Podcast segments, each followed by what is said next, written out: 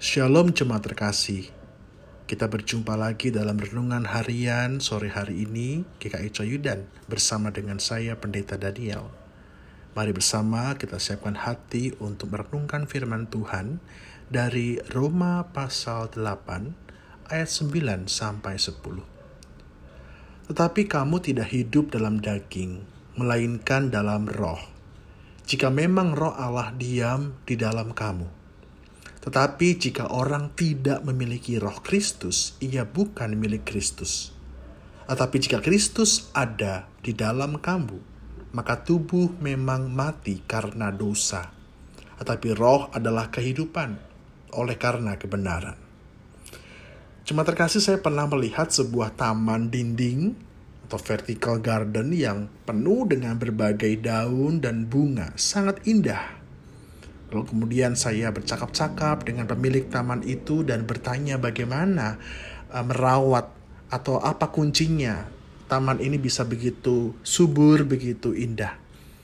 Dan dia mengatakan bahwa kuncinya ya di perawatan.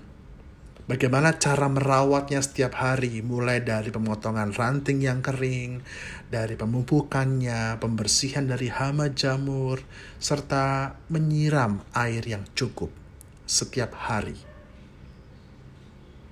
Paulus juga mengajak kita untuk mengingat bagaimana kita harus hidup dipimpin oleh Roh Kudus.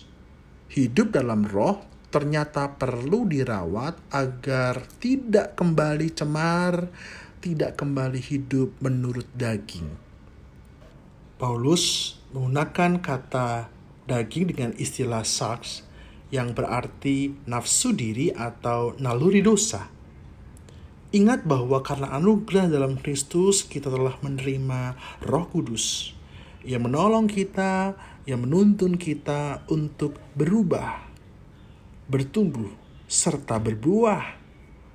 Buah apa? Buah roh. Sebagaimana yang disebutkan dalam suratnya di Galatia 5 ayat 16-26.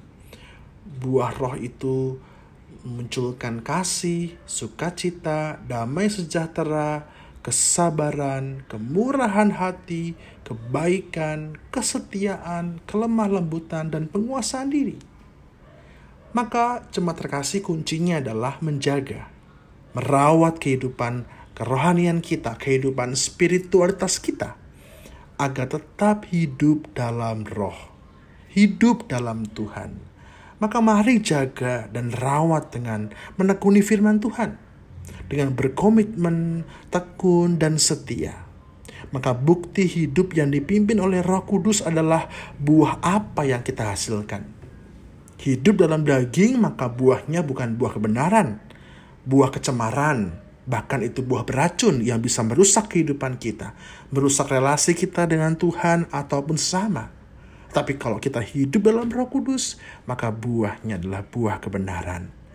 Buah roh yang menjadi berkat. Amin. Mari kita berdoa. Ya Tuhan, tolonglah kami untuk sungguh-sungguh hidup dalam Roh Kudus. Merawat kehidupan kerohanian kami dalam Engkau ya Tuhan.